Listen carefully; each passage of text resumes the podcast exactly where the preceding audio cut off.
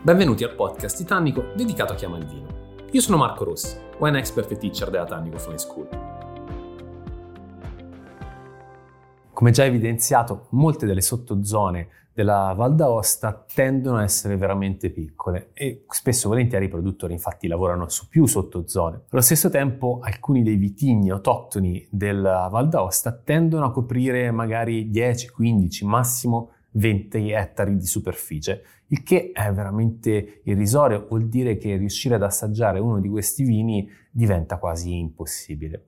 Se rimaniamo nella zona centrale, troviamo il paese di Neus. Qui troviamo la sottozona di riferimento per il Vien de Neus. Vien de Neus intanto si fa riferimento al vino di questo territorio, ma è proprio un vitigno per, per intenderci. Quindi il Neus rosso, che è appunto quello indicato dalla denominazione della sottozona, ha questo vitigno come protagonista assoluto, perché deve esserci almeno un minimo del 40% impiegato appunto di questo vitigno. Dobbiamo arrivare però almeno al 70% del blend assieme al Petit Rouge, che è l'altro vitigno molto diffuso nella zona centrale della Val d'Aosta, quindi nella Valle Centrale. Immaginiamoci quindi che i due vitigni devono essere insieme il 70% e il Viande Neus deve essere minimo il 40%.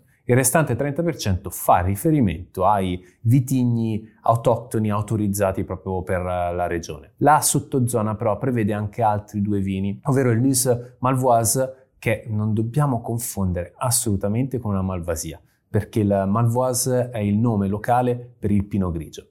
E poi abbiamo il Flétry, che in realtà non è altro che un uh, Neus Malvoise in cui però abbiamo l'appassimento del, delle uve, quindi è un vino dolce con circa 220 grammi litro di zucchero, quindi è estremamente dolce. Però sappiamo bene che il Pinot Gris si adatta alla perfezione all'appassimento e anzi in queste versioni tende, quindi diciamo in quelle versioni che sono più da acino nobile, mettiamola così, tende proprio a dare il, il massimo.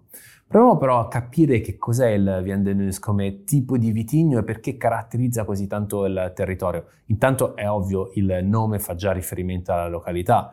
Questo è un vitigno che si è evoluto spontaneamente e naturalmente su questo territorio proprio.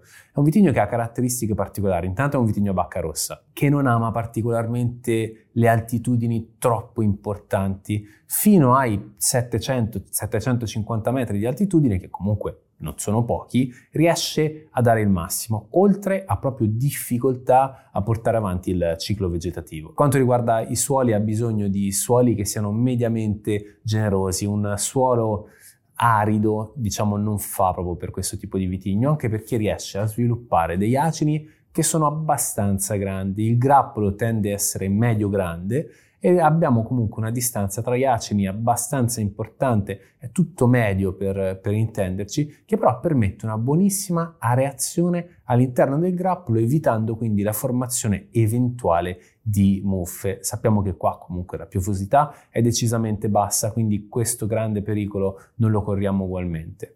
L'acino è caratterizzato da un colore che va dal violaceo fino a quasi il nero, è veramente scuro e una presenza massiccia di pruina proprio sul, sulla buccia. È ovvio che con una buccia così scura, abbastanza spessa, tra l'altro, eh, tendiamo ad avere dei vini che sono carichi, che sono molto concentrati al colore. Infatti abbiamo un rosa rubino carico con queste penetrazioni violacee molto evidenti quando guardiamo il, il calice. Al naso il vino risulta quasi sempre molto vinoso, risulta legato a quei sentori un po' di, di, viola, di mora, però non abbiamo grande complessità e come succede spesso con i vitigni a bacca rossa in questo territorio, tendiamo ad avere poi delle note leggermente più, più verti che ricordano appunto le erbe di, di montagna.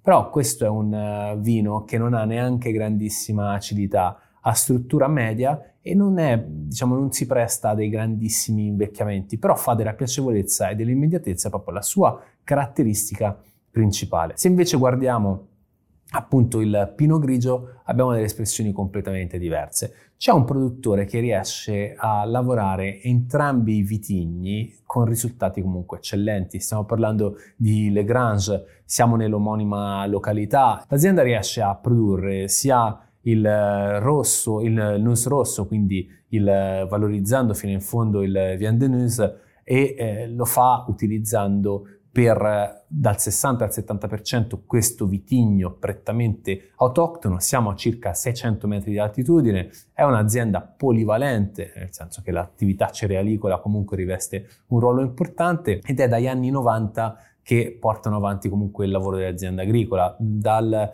2012-2013 è arrivata poi la conversione alla biodinamica, quindi c'è anche una certa attenzione importante all'ambiente che poi sentiamo nel, nel vino. Considerate che il Viande News comunque non ha dei tannini che siano così aggressivi, ma la biodinamica ci aiuta ad ammorbidirli ulteriormente ed ha anche un po' proprio di spinta al palato in questo caso. Quindi dal 60 al 70% facciamo riferimento a questo vitigno e il restante 25-30% sono comunque vitigni a bacca rossa tipici autoctoni, quindi non si va a lavorare con gli internazionali. Tra questi ovviamente c'è il Fumen che, che spicca, ma non è il solo un vino che viene generalmente lavorato in acciaio proprio perché deve esprimere fino in fondo quelle che sono le sue tipiche note più di vinosità, di semplicità, di piacevolezza appunto anche al naso. Discorso completamente diverso invece quando guardiamo al eh, Nuits Malvoise, quindi al Pinot Grigio, Intanto Nuits Malvoise, il Pinot Grigio stiamo facendo riferimento a un vino secco,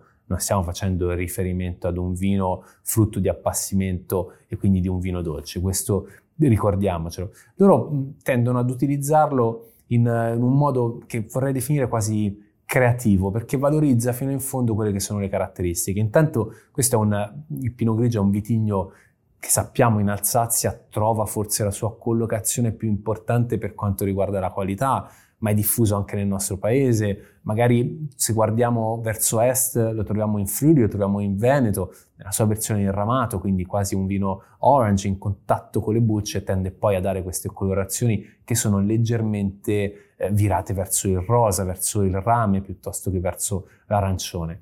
Ecco, qua l'azienda Legrange decide di lavorare il, l'uva eh, assecondando quelle che sono le sue caratteristiche anche di colorazione, le sue caratteristiche anche di possibile evoluzione. Tant'è che si parte da una pressatura soffice, un contatto lieve con, eh, con le bucce per cercare comunque di estrarre un po', un po' di colore. La parte iniziale del lavoro viene svolta tutta in acciaio per circa otto mesi, poi la fermentazione viene fatta lentissima, viene proprio assecondata in questo modo. Ovviamente stiamo lavorando in biodinamica, quindi i lieviti sono lieviti indigeni, non si lavora con l'aggiunta di chimica assolutamente, quindi la fermentazione è spontanea. E poi si fa un passaggio invece in legno, cercando proprio di esaltare quelle che sono le colorazioni del, del vino, ma anche quello che è uno spettro aromatico che può essere un po' più complesso.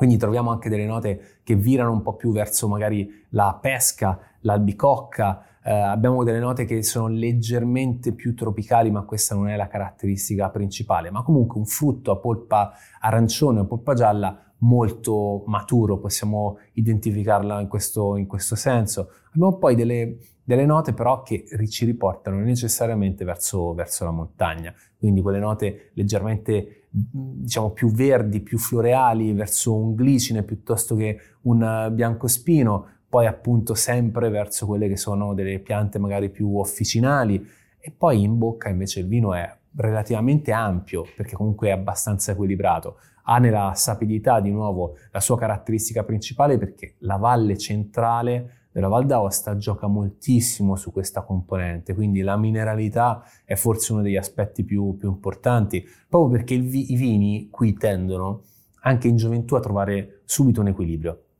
Per trovare un equilibrio vuol dire che abbiamo un sistema di durezze e morbidezze che è abbastanza equilibrato. L'alcol non è mai troppo eccessivo, stessa cosa sull'altra sponda, l'acidità non è mai troppo spinta, troppo eccessiva. E quello che quindi viene fuori, che spunta, è questa sapidità, questa mineralità che ritroviamo sia al naso ma che poi in, in bocca è quella che ci guida sempre il sorso indipendentemente dal tipo di vitigno. Quindi stiamo parlando di terroir a tutti gli effetti. Vini Lagrange quindi riescono a racchiudere l'anima di Denus con già due vini. Parliamo di un'azienda che comunque di ettari vitati ne ha un paio, 14-15 mila bottiglie prodotte all'anno al massimo e quindi identificano anche il fatto che comunque quando parliamo di Viande Nuns, per esempio, gli ettari evitati sono tra 15 e 20 totali in tutta Italia, non soltanto eh, per quanto riguarda la zona di Nunes, quindi una produzione irrisoria e loro sono custodi di questa bellissima tradizione.